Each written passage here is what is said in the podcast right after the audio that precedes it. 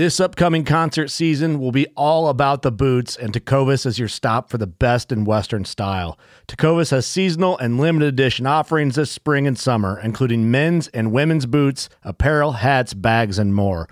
All Tecovas boots are made by hand in a time honored tradition with timeless styles that are always on trend. And Tecovas has first wear comfort with little to no break in period. It's hard to find this level of comfort paired with this level of style. Stop by your local Tecova store, have a complimentary drink or two, that's WCB style, and shop new styles. The smell of fresh leather and friendly staff are at your service. Many stores even have leather custom branding to make your boots truly personalized. And with regular live music and events, there's no in store experience like it. If you can't make it into a store, just visit tecovas.com. That's T E C O V A S.com. They offer free shipping on all boots, as well as free returns and exchanges, and ship right to your door. Go to tecovas.com and find your new favorite pair of boots today. Fishing like a local isn't just about catching fish. It's about connecting with the environment and the people who call it home. It's about hearing the stories and traditions that have been passed down for generations and sharing unforgettable moments with the people you meet along the way. Fishing like a local is having an experience that stays with you forever. And with Fishing Booker, you can experience it too, no matter where you are. Discover your next adventure on Fishing Booker. Welcome to the Elk Shape Podcast. I'm Dan Staton. This is your blue collar, do it yourself, self guided public land elk hunting learning curve resource where we leverage hunting to create more personal development. Our goal is to educate and encourage our listeners to become the best possible version of themselves through hard work, delayed gratification, and being accountable to themselves.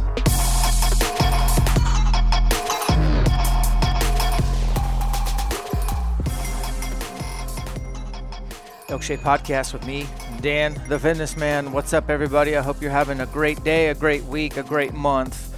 March is here. Some of the big bulls are dropping their, uh, dropping those antlers right off for you to go pick them up. Um, younger bulls, most places not quite yet, but the big boys they drop pretty early, at least in my experience. Uh, maybe you're shed hunting, maybe you're getting ready for spring turkey, spring bear, maybe some tack total archery events or uh, some of the other Northwest Mountain Challenge, and uh, there's another one I can't remember. Anyways, hopefully you're looking forward to doing something and you're preparing every day in the name of better elk hunting, possibly breaking a sweat, getting reps with your archery equipment. Diving deep into e scouting, watching some videos, learning. So uh, today we're gonna do a behind the scenes um, Q and A at an elk shape camp. I'm actually gonna try to do uh, probably drop these podcasts periodically from every camp and get you guys some more q&a because maybe you have some of the same questions these campers do. And so if you're not able to attend an elk shape camp maybe you can at least get some nuggets out of that. I want this podcast to be a platform where you can improve your personal development. And it starts with your faith and it moves on down to your family and being a provider and being a leader and living by an example for your family and being intentional uh, it moves into you know your career, making sure yourself that you know you're lined up, you're a leader at work, you're working hard, you are productive, and uh, you get your stuff done. You get all your ducks in a row. You are planning your hunts. You're getting the tag allocation. You're playing the draws. You're trying to have home runs. You're trying to hit middle ground and and backup plans and DIY and studying units and draw odds and e scouting and looking over onX and BaseMap or whatever. So there's always something to do for, when it comes to elk hunting 365, and that's that's what we preach. Today we're gonna drop this podcast. It's gonna be all Q and A. I want you guys to enjoy. When we're done, I'll give you a couple of discount codes. Uh, if you're new to the podcast, thank you. Uh, these podcasts that we drop are centered around just basically personal development, motivational, inspirational, educational, and uh, yeah, man, I just appreciate you guys' support. So, without further ado, we're in Texas, Seminole, Texas, Corbin's Archery. We're on day two of Elk Shape Camp, and we're doing Q and A towards the end of day two. Enjoy. Welcome to the Elk Shape Podcast with me, Dan the Fitness Man. We are here live in Texas What up, Texas? We have a live studio audience. We have Dirk Durham joining me. We are going to go over these guys' Q&A. This is their camp. We have spent most of the day. This is moving day. What does that mean, Dirk? Moving day. We cover We're not packing boxes in here. We're not like, you know, setting up couches, hanging pictures on the wall. We're moving. We're Yes. hustling. Hustling all day. So this is the most high-paced day ever. We try to like, first off, get your bow really tuned and doped, swap out some equipment, help you make some better shot execution, show you some shooting under duress drills that are really pretty handy. Uh, shout out to Corbin's Archery. This is literally one of my favorite archery shops I've ever been to. I've been to a lot, by the way. Just these guys have really helped. I mean, they have two Hooter shooters. Do you know what? A, did you know what? A, Who who know, who knew? Who knew? Who has that many Hooter shooters? I've never, yeah. One, One, maybe, maybe, if you're like- maybe. yeah, but That's a big two- maybe. Pretty cool. And then lots of bugling with Dirk today, going over the vocalizations and the sounds. And we got to watch that really neat video. See, I love you, Dusty, but we got to watch Dusty kind of screw things up a Yeah, little bit. Yeah, we kind of threw Dusty under the bus But today. no, he's so cool that you can't. It's it is what it is. And then shout out to his son. That was actually pretty good footage for a 15 year old or 16. 16 year old Easton, yeah. He, Yeah, he nailed it. He nailed it. Tomorrow we'll be doing some nutrition, some fitness, some more e-scouting, uh, some more elk instructionals. We'll hand out some prizes. Tomorrow's. Um, I don't feel like tomorrow's moving day. I feel like tomorrow's uh, where I expose the truth, and you'll see what I mean about that. But today, right now, is your guys' floor. If you have a question and you want it answered, we'll just call on you, and you're gonna have a seat right here, and we're gonna do our best to answer your unanswered questions up to this point. We're over halfway through Elk Shape Camp. Let's go. Who's got the first one? This is Michael. Where are you from in Texas? Michael Wardrop, uh, live in Houston, Texas. Okay, and you shoot an older Mathews that I like. What is it? A Matthew Z7. That's a sweet looking bow. Thank you. okay, and you did really well at the shooting under dress today, except for that last one. You want that last one back? Well, yeah. We won't talk about it. It, yeah. We won't talk Did he about have to sign the wall? Uh, the the floor. The I- floor. I need a silver marker. Sorry. I need a silver marker for the black. Anyways, Sorry, Corbin. What do you got, brother? Um, I, had, I mean, I got a couple of questions, but uh, on the video, I was just marking some questions down, and I know in particular, in like the hang-up situations, Right.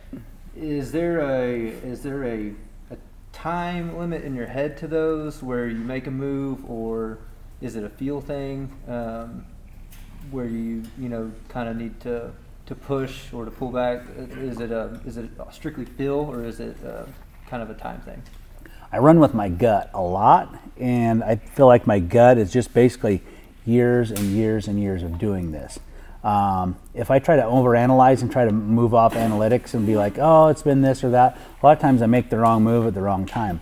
But I will say, um, if we've had a stalemate for a little bit, let's say that bull hasn't moved, um, maybe I haven't heard him for a while. You know, that bull, he didn't bugle a lot in the video, and if I haven't heard him bugle for five, six, eight minutes, and I haven't heard like any crunching around or messing around over there, it's time to go.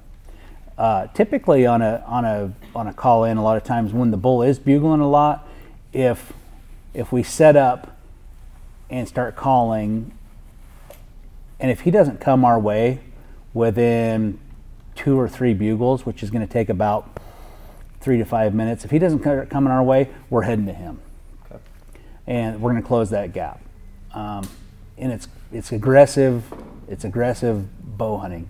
Um, some people, I think, I feel like one of the one of the biggest problems and the biggest hangups for people are they're like, oh my God, this is like my only chance. This might be my only opportunity to call in a bull. This, this is the only bull I've heard this year. I can't screw it up, so they play it safe, super safe. Like, I don't want to advance too quickly. I don't want to do this. But a lot of times, people kind of stay back out of the side on the sidelines a little bit instead of just jumping right in.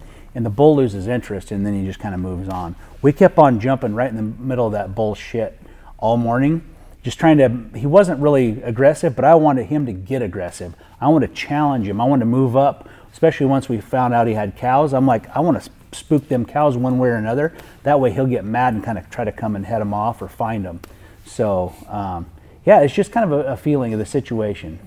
Also, with hang up spots, it's really about the topography. Like, that hang up spot predictability in that thick stuff is fairly predictable. He can only see so far. Uh, more open country elk is like really kind of tricky. Like okay, because elk are so visual. I really need that to be a takeaway.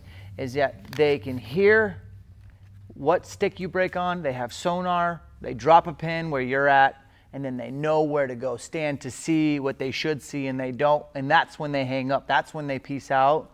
And so it's really understanding what the terrain topography is and where you need to be once you make that last sound or you do that last raking sequence. I'm just thinking from a solo elk hunter's perspective. I gotta be the caller, make that sound, get that him to drop a pin there, and then I gotta go. Okay, he's gonna take a peek off right. He's gonna come over that crest. He should see what he needs to see. I gotta, and obviously, meanwhile, I gotta figure out what the wind's doing too, right? Like it's hard. It's it's awesome, but it's a, it's it's probably more chess than checkers. Um, and then the other thing I wanted to say was, oh, you had it. Um, anyways, I forgot, but I was gonna answer something else that you mentioned.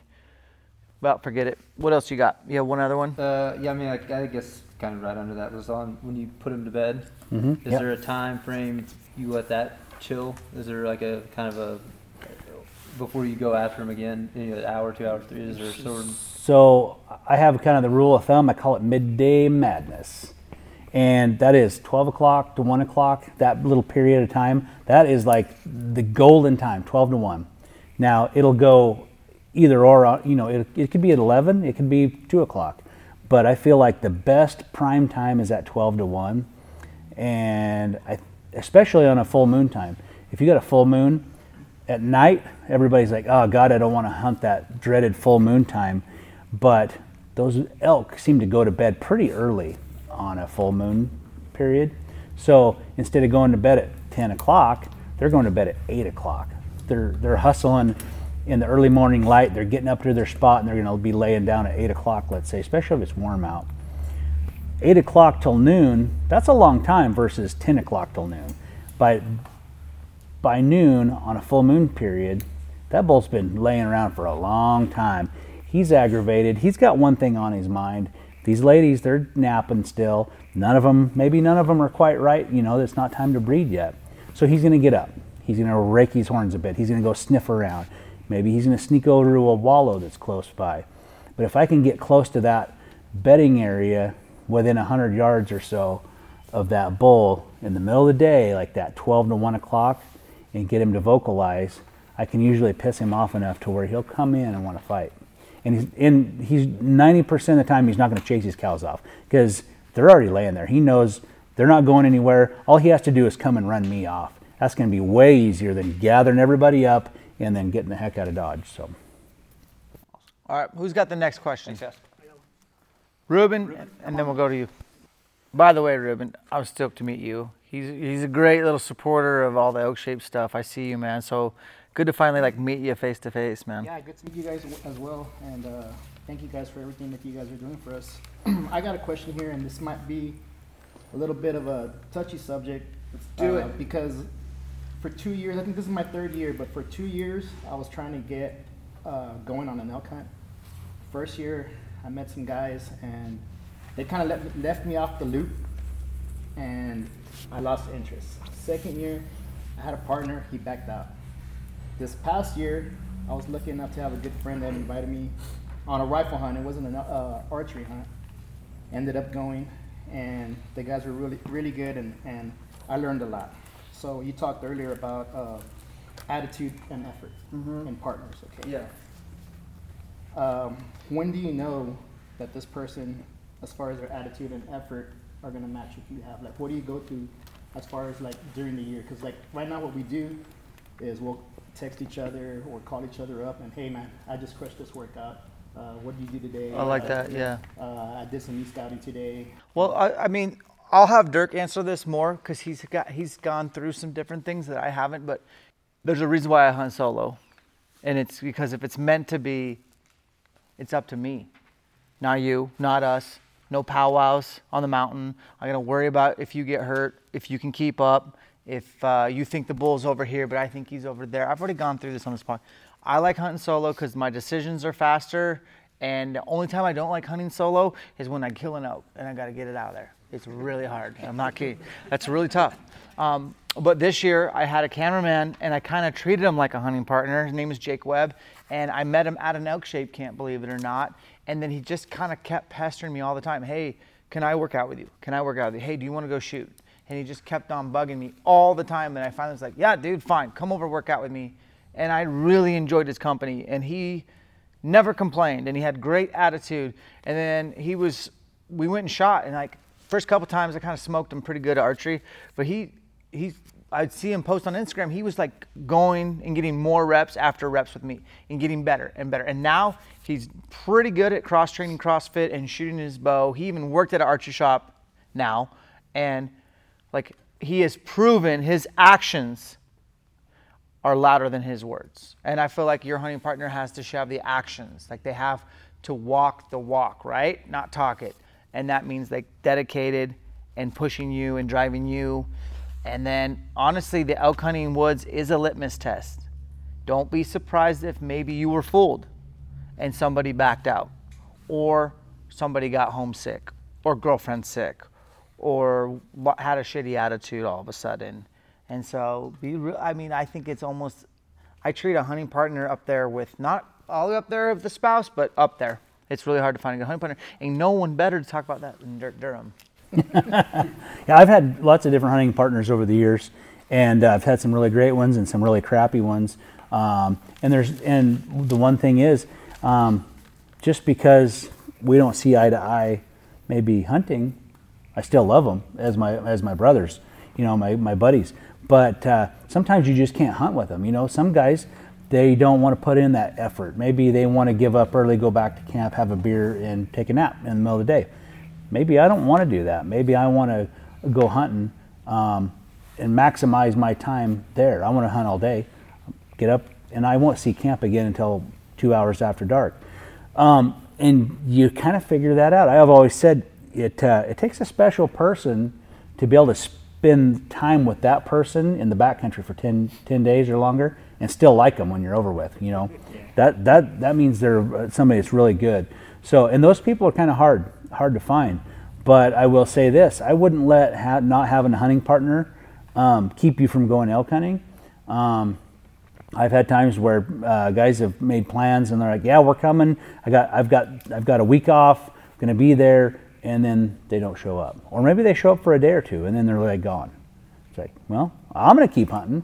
So I feel like it might be time to double down on yourself and figure out a way for you to go, for Ruben to go elk hunting and go do those things. And somewhere along the, the way, you're going to find somebody that has that same priority uh, for elk hunting like you do. And you're not going to have to amp them up or psych them up or get them like, hey man, let's let's that's a bull bugling down there. Let's go after him. Your friend's going to look at you and say, oh man, let's go out. You know, you, or you won't even have to say nothing. You'll just look at each other and, and take off. And that's the kind of hunting partner, partner you're looking for. Somebody that wants you to succeed more than they want themselves to succeed. And I think that's that? that's that's the secret sauce. You know, finding someone who's selfless, and that's not that's not easy. Um, but when you do that, then that's when you find true success because you're both are pulling for each other so hard that there's no no egos. There's none of this. Ruben set up as the shooter, and then the guy that's supposed to be calling, pretty soon he sneaks up and is taking the shot. I mean, there's all sorts of terrible, weird, slanted ways. You know, hunters get sideways with their partner, but. Uh, in the end, I think there, you'll find somebody out there that's that's good that in the same way that you like to hunt, with the same priorities you have. Um, but I wouldn't. I would immediately anybody that's like not have this that does not have the same mindset as you for hunting. I would immediately cut them out of your life, your hunting life. You don't need that negativity. and dude, look around. Like, there's certainly somebody here in your same boat who like needs a partner and paid good money to be here and are just as interested as you. So, and we've done another camp in Texas last year, and I can give you the list of those guys. We will add all of you people to. I know it's Facebook, but we have a private Facebook group for this group camp, and that's where you should be networking. Um, all right, let's do another question. Come on up. Jimmy, the first aid man. Great job today on that first aid presentation. That blew my mind. Thank you so much. really thank good. you guys. Everybody talks about, oh God, you have to have a first aid kit. But nobody really tells you the good stuff. Well, I got some band aids and some Benadryl in there and some super glue. I mean, what am I going to do with that? No, that was excellent. I, I really appreciate that. Thank you very much. Thank you. So my question is, is you know, I, I come from Wisconsin, so big in whitetail hunting where scent control is everything. Where does this, where does scent control fit into your guys' regimen in the elk woods? Is it up, down? Um, play the wind. Okay. We got to play the wind. Yeah. yeah. All those carbon suits, all those fancy magical suits, all the spray shit you spray on yourself. Uh, but elk sprays too. Yeah. elk urine. elk urine. I used to I'm buy out. that stuff. I'm out. I'm not using it. Um, we're playing the wind. There's no there's no amount of soap. That's a great segue. I, I have been meaning to say this the whole time to you guys, and I have forgot to yell at all of you, so I'm going to yell at you real quick. You're not whitetail hunting when you're elk hunting. Now, I'll say it, but probably half of you are going to try to whitetail. You haven't elk hunted yet, or you haven't been in the elk woods, or you have one season. You still think you're whitetail hunting. You're still trying to sneak around. The only time you sneak that I can think of in all those things is if you're trying to get to the quote hang up spot and you don't want to break a little twig or branch because they'll hear that. That's the only time I can think of that you'd ever or you The last hundred yards. yeah, yeah. Or if I'm sneaking in on a bull, you know, and he's bugling on his own and doing that. But when I- we're doing, like, we're with the elk, you're an elk. You would be shocked. I even took some guys from Washington, some friends that live in my town, and they're they're hunters, but they've only really whitetail hunted, and I was their caller. They were trying to like we had bulls screaming, and they're trying to slip in, tiptoe, and it's that's you you. I mean, Dirk's a big dude, and I imagine you're probably pretty loud in the woods. Sure, you can be quiet when you want, but truthfully, sound and scent. Scent is only when the wind is in your face. Like that's the only way. There's no other way to get around it. And then loudness. Don't try to sneak in on elk. They're not whitetail, and eventually you'll learn that. But I'd like to warn you today. Some of you are going to still try to hunt them like whitetail. It's a different species, different animal. They're not very. There's just, yeah. Yeah, and especially if you're backpack hunting, you're going in for three day uh, trips or whatever.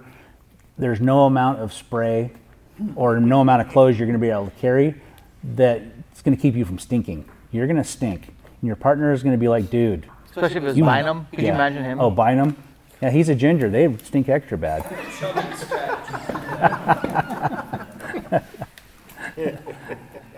I love you. Just kidding. What else you got? So the other question I have is on calling. Does the type of the the time of year dictate the, the amount of like cow calling versus bugling that you'll do? Like if it's early in the rut or later in the season, does that change your approach at all? Um, not not especially. I, I kind of play that same playbook on opening day, clear to the end, because what I'm doing is I'm I'm I'm experimenting. I'm just trying to figure out what is going to trip this bull's trigger. Maybe he likes some cow calls. If he's liking the cow calls, I'm going to feed him cow calls. If he's liking bugles, I'm going to feed him bugles. It's weird, you know, like that early season. You know, you hear a lot of people say, "Oh no, early season, you just got to cow talk them in, just cow talk them in."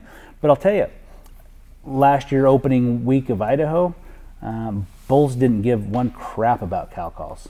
They would bugle to my bugle, and that would be it, um, 90% of the time. So, um, but that didn't mean I didn't give them some cow calls. I wanted to make sure they knew that if they come down to fight, there's going to be some spoils, right? If they win. So I still keep some cow talk going on in there, and uh, but I'm going to try to appeal to their to their urge to fight. Okay. And last, uh, last question I have as a follow-up to that, when you were as a, as the caller, how far, you know, is it gonna, you're gonna be away from the shooter? And do you get closer as you get towards when the, where the hang-up spot is, or how do you, or is terrain play in, into it? it's all ter- all terrain, you know, brush, trees, uh, landscape as far as uh, uh, terrain features. Um, I want to make sure I'm within eye contact of my shooter. Um, Ninety percent of the time, there on on the video we video we watched when we finally set up at the bedding area to get that bull out. I lost contact with Dusty. I'm like, "Ah, I'm to let him get way up there, and I'm going to call that bull in and let it. he- He'll never know what hit him but uh, I probably should have maintained that contact because I might have said, Dusty, move down the hill a little bit, or or he might have said, Dirk, you go this way. You know, we would have communicated a little bit better. But I'd like, I really like to keep my my my shooter within eye distance, which typically is 50 yards or less. Um, and in that really, really thick, nasty stuff, I was right side by side with Dusty because in that thick stuff, um, it can kind of go south. It, it's you kind of lose sight of each other pretty quickly, and a lot of times you can't give them the illusion. I mean, it's so brushy. The shooter can't sneak up. It's just like you're pounding brush and making a bunch of noise. So there's no really advantageous like uh, element of surprise by the shooter. You're both making a ton of noise. So we just usually stay real close together until you can kind of until the woods kind of open up a little bit. I think I've called in quite a few bulls for my dad. Not all of his bulls I've called in for him. He's made a couple of cool, stealthy stocks, but for the most part, we've worked together in North Idaho quite a bit growing up. And uh, I was his caller. I've, I've seen every bull that I've called in for him get shot. I've never been like, well, what happened? Like, I like to see what you know what the bull's doing if I need a zig or zag, and I think a lot of people think that you got to do these real far apart setups, and uh, I don't know. I just never really thought that was that that worked very well. And maybe in me. real wide open country, you know, you know when the hang up spot's 100 yards, Yeah. maybe, Yeah, maybe, so. maybe. Um, but and also another another thing you might we might talk about too is if let's say you're an experienced caller, but you're hunting some with somebody new, whether it's a kid or it's your buddy that's just never hunted elk and first year don't really know the ropes, but you kind of do. Yeah, don't don't be out of his back pocket. You put him in your front pocket and almost steer him around, and you stay with him like right next to each other. That way you can coach him along. It's a lot better to be able to coach him along and help him with, through the shot than to be back 30, 50, 60 yards and not have that communication to where he gets up there and kind of gets overwhelmed and doesn't know what to do. Never been elk hunting. Glad to be here. Learn a lot. You talk to. I have a lot of friends that elk hunt, right? Yeah. You talk to them and like, man, man, I went out there. I was there for eight, ten days, and they were quiet. I didn't hear anything. Whether they're not an elk or they were just quiet. So you get in that situation. You're on your first elk hunt, and it's three, four days in, and you haven't heard one bugle. What do you do? I ain't scared. I ain't scared at all. We've talked about this whole camp, that whole screen time. I'm not a guy that sets a camp up and hangs out. You know what I mean? Like we are on a mission to find elk. And I, case in point, last year I went to all mm-hmm. brand new, never stepped foot in units, three different states. We got into elk almost every day, and it's because we do certain things differently like me and Dirk hanging out in the truck in the evening doing what we talked about. Like that is a game changer. If you guys are wondering what I'm talking about, I'm not going to tell you. That's the elk-shaped camp secret only. But that's a that's a huge one because we're going to get ears. We're going to figure that out, and then we looked at that map and we figured out. Okay, all right, man, Dirk. I don't really feel like spike camping for three days. How much country can we cover and how fast can we cover it? Let's figure out that route. So we just look at it differently than most people. We are, I am, I can't speak for Dirk, I am a mobile gypsy elk hunter.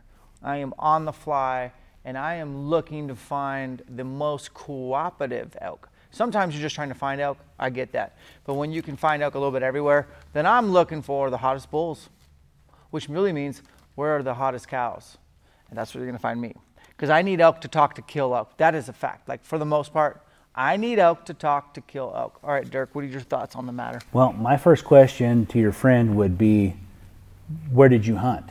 Did you keep pounding the same ground for four straight days? Yeah, man, we packed in four miles. Or man, we had a nice camp and we hunted the same basin for four days straight. There was elk tracks there from a day or two old, but we didn't hear a peep.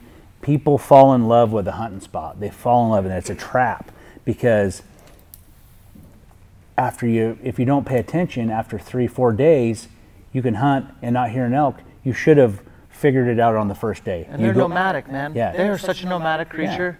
yeah you don't know what happened yesterday maybe a big herd bull swooped in from the other side of the mountain scooped up all the cows kicked all the five points asses and took all the cows somewhere else maybe doug flutie and friends were up there and blew them out of the country you don't know If there was a lot of beer cans around, you probably was Doug Flutie and his brother Dick. Dick's an alcoholic. It's just, you know, when I talk to them, that's, that's the most thing I hear. Now, maybe I can understand, well, you stayed in the same spot. Right. But when you talk to, when I talk to people that have been on elk hunts, I hear that all the time. Yeah, yeah. And so that's why I wanted to ask. That's why, like, one of my scariest thoughts for you guys being so close to like Colorado, there's a lot of drop camp opportunities. That's like scares the crap out of me. Be dropped, go horseback really deep, and then be dropped off, and that's where you have to hunt elk or nomadic. What if they're not there? What if the guys prior week scared them? What if you know some herd bull came and scooped up? Like, I gotta be so mobile to find elk, and I need. I don't. I'm not as good as Dirk, so I need to be into elk every day to up my chances. Okay, I'm not an OG. So my basic answer is you have to go there with plan A, B, C, D, E, F, G, and yeah, all the way through Z. Is, is i- if it takes Yeah, man. if it takes hunting the whole entire unit that you have a tag for, so be it. I'm gonna do it Yep. if I have to. But I hope I don't have to. Hopefully on like B or C I find some elk. And I think that's what the most important thing. That I mean, is just to stay mobile. Like you, like you, your buddies are probably not. They're probably getting frustrated. Um, you know, and it's if you're hunting with a squad, like I like divide and conquer. Like if Dirk and I showed up, let's say us three, we're all on a hunt together. I don't need to go around and have Dirk bugle and hear what he hears. I will go do my own bugling over there, and I'm going to send you over there, and we're going to meet back, and then we can hunt as a team, maybe do whatever we need to do. But let's divide and conquer and figure this out. That's exactly what we did in New Mexico last fall. Is it? Yep. We were having a hard time all together, me, Phelps, and John Gabriel. We decided, all right, me and Dusty, we're going to the opposite side of the of the mountain. You guys kind of run around up here. We're going to go over here until we find hot, ruddy bulls. And it took like f- a few days, a few days, but finally we found them. And then we all gathered back together, went back in there, and we killed. That's awesome. Yeah, I mean, obviously, you I like drought stuff is stuff I don't know a lot about. Like, I live in Washington. I live. I hunt Idaho, Montana, Wyoming. Um, New Mexico doesn't give me tags. Arizona hardly ever. So, elk drink water every 24 hours. Pretty much write that down. Like, I'm sure there's exceptions. Maybe Chris Rowe would argue with me, but like I think elk need water every 24 hours. Elk are all about water. So if there is no water, then go find where that water is. Did you guys do that? We, the day before the snowstorm came in, um, we found the water on top of the mountain. Okay. Way up high. And was there sign there? Oh, tons of it. But there was, we had seen elk in the bottom. Right. And we moved up. And then, of course, that next day, was- we went, decided to make, it. we didn't want to follow them up that, that morning because we knew that we, where they crossed over in a private. Okay. And we weren't sure how we were going to get to them without spooking them, so we knew where they were going. So the next morning, we went up to the top. We found the water in the, in the top of the basin. and It was, there was about five or six wallows up top. Nice. And that's actually my buddy missed a big six by six in there, but. So you guys got into them. We got into them. Yeah. We got into them twice. But there was two or three days in there where it was like we couldn't find elk. Those drought years are going to definitely affect the elk's behavior. But I only hear a lot of drought talk by like people that kind of like quote trophy hunters, like they're looking for like size of antlers, and it's a drought year, and and this year was a drought year. A lot of antlers got broke off and stuff like that. Elk need water. Find water. Elk don't want to be messed with. Find cover. Find north facing. Like I think you just gotta keep it simple, stupid. Don't like try to complicate it with like it's a drought year. It's a it's a what's that called when it's it's a leap year and the moon's like I don't just I don't buy into all, all that stuff. Do you? Uh, I have a theory. Okay, let's hear that. Here's my theory. And so, North Idaho, we get dry years, we get wet years. I feel like on the dry years, we have a hot, dry summer. There hasn't been much rain. I feel like your elk are going to be concentrated in the bottoms, closer to feed, closer to water, and they're not going to be spread out all over the mountains. When you find the elk, you're going to find most of the elk. There'll be better pockets of elk. When it's a wet year, they spread they the elk are dispersed because there's good feed up high, there's good feed up low. They're going to find water all over those different places. To me, a wet year is really sometimes pretty hard to find elk because they're not balled up in these little groups, and you don't get such good and rutting action. They just may not bugle as much. So, one thing I might say though is you got to keep going back. That's we talk about investing in keeping and going back, getting your reps in every year, making sure you have that over the counter type tag. That way, you go to your area, you learn the area. It's like, well, I remember a couple years ago it was dry. There's that basin up high where all those wallows were. Let's go try that again. Oh, boom, yeah, there they are. And over the years, you'll probably find some more little places like that where they elk tend to uh, congregate on a whenever there's not as much water. Um, so you have to play all those kind of scenarios through your head. But but like I've said a lot, you know, it, not every year's a ten. You know, we get a lot of fives, and uh, every now and then a ten will come along. But um, just putting putting those things down. You know, guys will keep notes in a journal and talk about you know specifics of what drainage is, where they heard bugles, where they saw elk, where they saw sign, and then they start compiling that stuff. And over the years, you, you start seeing patterns. So. That's a good, quick, quick, really good question, Chase. I mean, water is life for elk, mm-hmm. you know, and some of you guys that hunt these drier climates can hunt over water.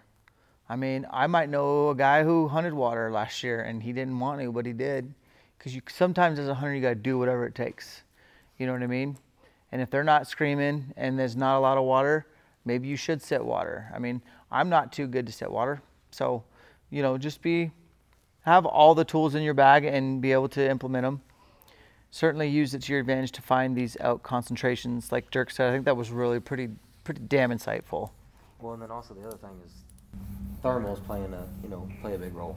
Right. Obviously, being from Black Country, we don't understand it as well as some of the guys in the mountain terrain. But you know, obviously, it's up and down. But at what point are you moving from the bottom to the top, or that two thirds area? Mm-hmm. Because say you see elk in the bottom of the valley, you know they're going up to bed. And so you can't just take off, you know, nine o'clock in the morning up, 'cause then you know your, your thermals are going to start traveling up. How do you how do you play that? Should you be up there early, waiting on them? I mean, because thermals are coming down in the morning. So how do you do it without blowing them out? Um, first off, I'm just going to locate where they're at with a bugle. If I hear them bugling, I'm going to play. I'm going to play the wind off of that and the, what time of day it is. Let's say at first thing in the morning, I hear bulls up above me, and I say, okay, what slope are we? What slope are we on? Are, are we on a western facing slope or are we on an eastern facing slope? Western facing slope, the sun's not going to come over and peak and hit on it till later in the morning, till probably 10 o'clock ish. East facing slope, like at 7.30 8 o'clock it's going to start getting some sun on those hillsides and the thermals are going to start rising. So if i'm on a on a uh, western facing slope and i got a bull bugling up there and it's first thing in the morning i'm going to go right after them and i'm going to climb climb climb and chase chase chase. And then it's, it starts getting close to be like oh man that sun's starting to come over I'm gonna do. I'm either gonna lag behind and let those elk kind of get up there towards their bed wherever they're gonna be. I might even branch off and kind of go over here, wait in the wings a little bit.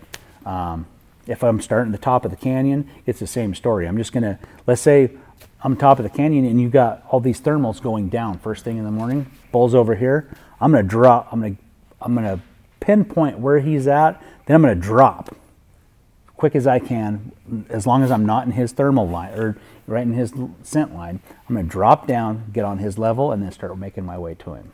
So you kind of get around and then come back in. Yep. Okay. Yep. If you have, sometimes, you know, depending on winds and, and how things are, sometimes we'll make a half mile loop way out of the way up around a different ridge to come over and connect to where it's going to work. It's, it takes so much more effort, but that's the amount of effort you have to play the wind for. So, um, you just can't you just can't take it for granted. And then sometimes that stuff just it don't matter. It blows this way for a while it blows this way for a while. You got those huge puffy clouds coming over and it casts these big shadows on the hillside and all of a sudden your wind starts swirling and blowing downhill in the middle of the day.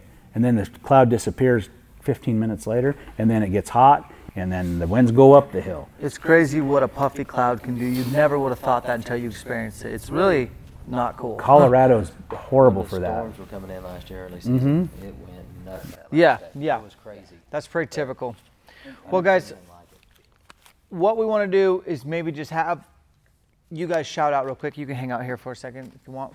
Like, let's distill today down to like a couple keywords, like your takeaways, your aha moments. where we talked about the very beginning of camp, like we want to identify your areas of weakness and get them flipped to where they're, they're a strength of yours. So um, I'll pick on y'all. Casey, what's one thing that kind of sticks out right now in your mind?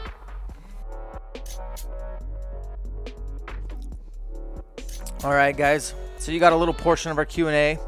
Um, we usually do Q&A for about two hours, uh, if it takes that long. And this one did, but um, I wanted to give you little snippets. Hopefully you learned something, got some nuggets from it. That was uh, Mr. Dirk Durham helped me out with Q&A. Love that guy.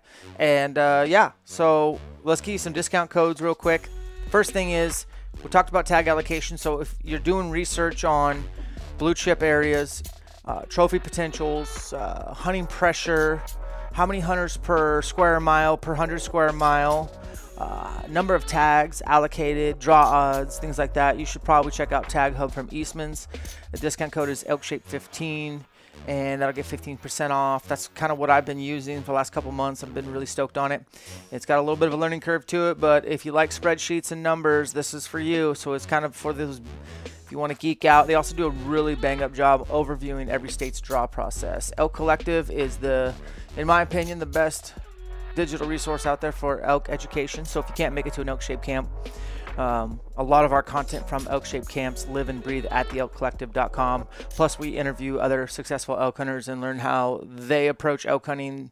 And uh, we cover not just archery, but rifle, muzzleloader, etc. Discount code is Elk Shape Podcast, all one word, $25 off. Numa, we got our YouTube video out, kind of breaking down some of their gear. We got some new gear coming out in April. I can't wait to test. Discount code is ElkShape20, and that'll get you 20% off Numa Outdoors. Link in the show notes. Back to e-bikes. Discount code is ElkShape300. Knock $300 off an e-bike purchase. Make sure you pick up two batteries. That uh, $300 will save you enough to probably almost pay for a second battery, which I highly recommend because you never want to be without a battery. And speaking of batteries, those things will last you a long time. Um, I usually can use a battery um, an entire day. Obviously, I'm pedaling, I'm not just throttling. And make sure you use your e bikes where legal. Black Ovis is back in 2021, 10% off, discount code ElkShape. They have everything under the sun. Um, some exclusions apply, but for most of the stuff, they got you covered. So check that out. Stowaway Gourmet freeze dried food discount code ELK10, 10% off. Northwest Retention Systems, get the Scout. Use discount code ELKShape. No shipping and handling, 10% off. Five day lead time. Wilderness Athlete, uh, the supplements of choice. Elk Shape 30 will get you 30% off your first purchase. Make it a good one. Vortex wear, clothing, lifestyle, scouting, training, all those things. That's what I've been rocking. Elk Shape is the discount code, and that'll get you 20% off.